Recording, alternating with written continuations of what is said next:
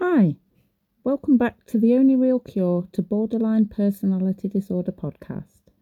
I'm the creator and host, Shamala Del Rosario, and I'm really happy to have you here.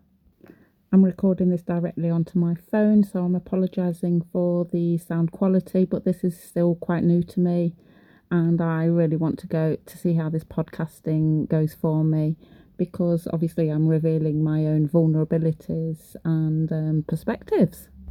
So let's get this disclaimer out of the way before I move on to talk about today's topic.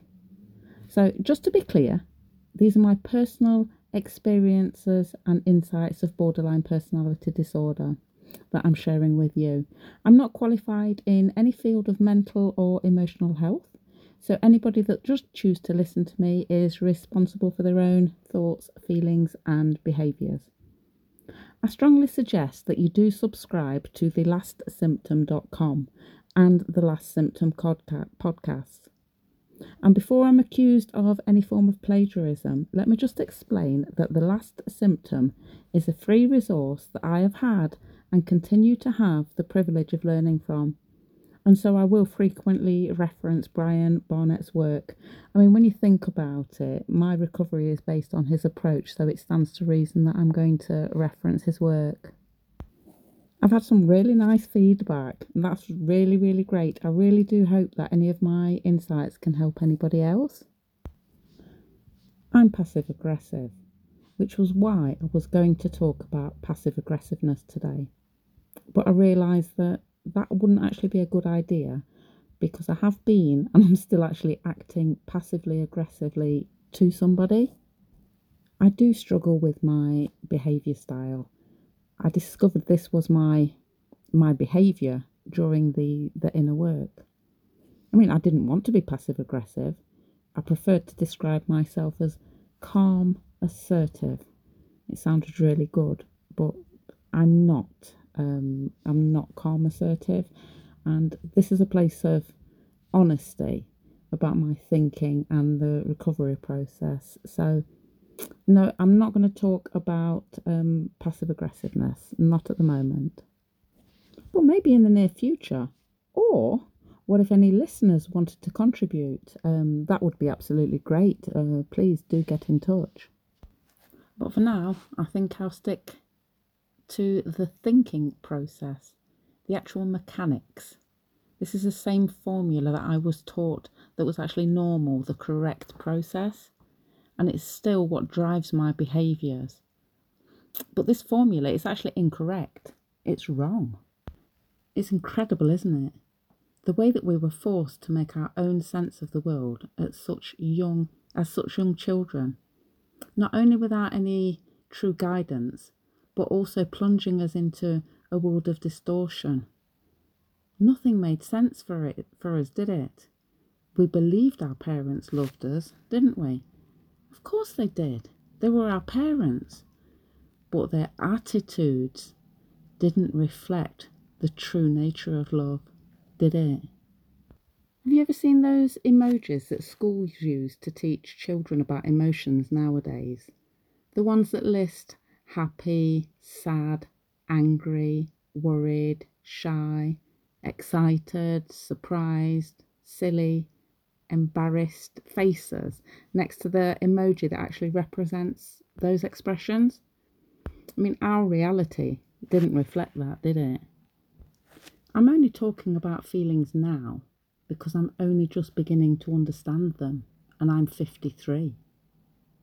My own misperceptions about the true nature of feelings, self, and life have caused me to go through my life judging many things incorrectly, especially feelings themselves. I'd believed that feelings were my problem, my biggest problem. If only I could stop them, or at the very least control, control them. To me, my feelings caused every problem to me and others.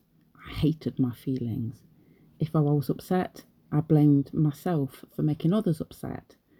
But I seemed to feel so much more deeply than other people. I used to wish I could just turn them off. You know, like turning off um, a household appliance at the socket. I'm not saying I wanted to die as such, just be turned off. just the feelings part, then I'd be able to fit into the world. Even as an imposter, like an alien in a, in a human skin, just not draw, drawing attention to myself or, or hurting anybody else. Brian taught me that feelings weren't the problem. He taught me what feelings actually are. For my entire life, I'd been confusing thoughts with feelings. And then I was judging my feelings as good or bad, right or wrong. This was quite difficult to get past. I'd felt bad for my entire life. But the truth really is that feelings are just feelings, neither good or bad, right or wrong. In the same way as grass is green, nothing or bad, nothing good or bad, right or wrong about it. It just is green. So when you actually look at feelings, they're a natural result of our thoughts. They're closely related, but they're not the same. Try thinking about smell and taste. They're also close, closely related, but they're not the same thing either, are they? So, can you imagine being entirely satisfied with just, I don't know, smelling honey? Or tasting your favourite curry without actually smelling it? They work together, but they're not the same thing. That's kind of how feelings and thoughts are working wonderfully well together. They really do. But feelings themselves are not something that you actually do, they're something that you experience. Thinking is something we do, thinking is an action. The feelings are working perfectly well. They're just a direct response to our thinking. So the feelings do not need fixing, it's our thinking that needs fixing. I've been thinking about my thinking, my perspectives, thinking about kaleidoscopes. You know those kids' toys like that tube with mirrors and pieces of different coloured glass inside. Um, it's got the reflections um, when you as you change it to the perceptions. I mean the colour and the pattern changes as you turn it around. It's a different uh, perspective. So we can actually can we actually change our feelings if we change our perspectives, if you change your thinking, and if the feeling is improved due to the thinking, is that a natural result of the better thinking? Yeah, it is. It actually it sounds really simple and it but it makes perfect sense. But why couldn't I or wouldn't I change my perspectives? It always went back to that subconscious distorted core belief. You know, that core belief that has been the massive negative player oh, throughout my whole life. But it's been wrong. Wrong, wrong, wrong. Imagine this. You're waiting for your friend at a public meeting point, I don't know, outside of a coffee shop. You've been planning a catch up for ages, but you never seem to have the time. But anyway, you're really looking forward to it. Now, while you're waiting, you catch sight of your friend in the crowd in the near distance, not too far away. As your friend's kind of approaching you, she's smiling and waving. But suddenly, you you see your friend violently attacked and pushed to the ground. How do you feel about the attacker at that moment? Because you're mentally making a judgment you're considering all of the information that you have at that moment. Are you furious with that attacker? So think about it. Your feelings aren't malfunctioning, your feelings are functioning correctly. But now, let's go back to the friend who's just been so violently attacked and pushed to the ground. A moment later, an out of control mounts the pa- an out of control car mounts the pavement and crashes into the exact spot that your friend was just standing due to the driver I don't know having a had a heart attack. Now you've got an additional information about the so-called attacker. He wasn't an attacker. It was somebody that was saving your friend from being hit by the car. So, how do you actually feel about that attacker now? Has your perspective changed? That is how thinking and feeling works together. You don't have feelings without thinking. and shameful thoughts are potentially always lurking. Now, in retrospect, my personal relationship with shame was very special to me. I was extremely loyal to shame. I gave it my undivided attention. I never really questioned its validity. It was just always there. But that cruel, spiteful inner critic that was continuously playing like a broken record, that critic was my thinking. No wonder I felt bad about myself. And I thought constantly more than more than regular people because it was constantly, constantly thinking. No wonder I thought that I felt deeper. But I also actually realised that I hadn't allowed myself to feel. I'd always tried to suppress feelings because I always felt bad. Even the occasional occasional times that I'd catch myself enjoying maybe you know, a nice moment. But that shameful critic would quickly tell me I didn't deserve nice moments.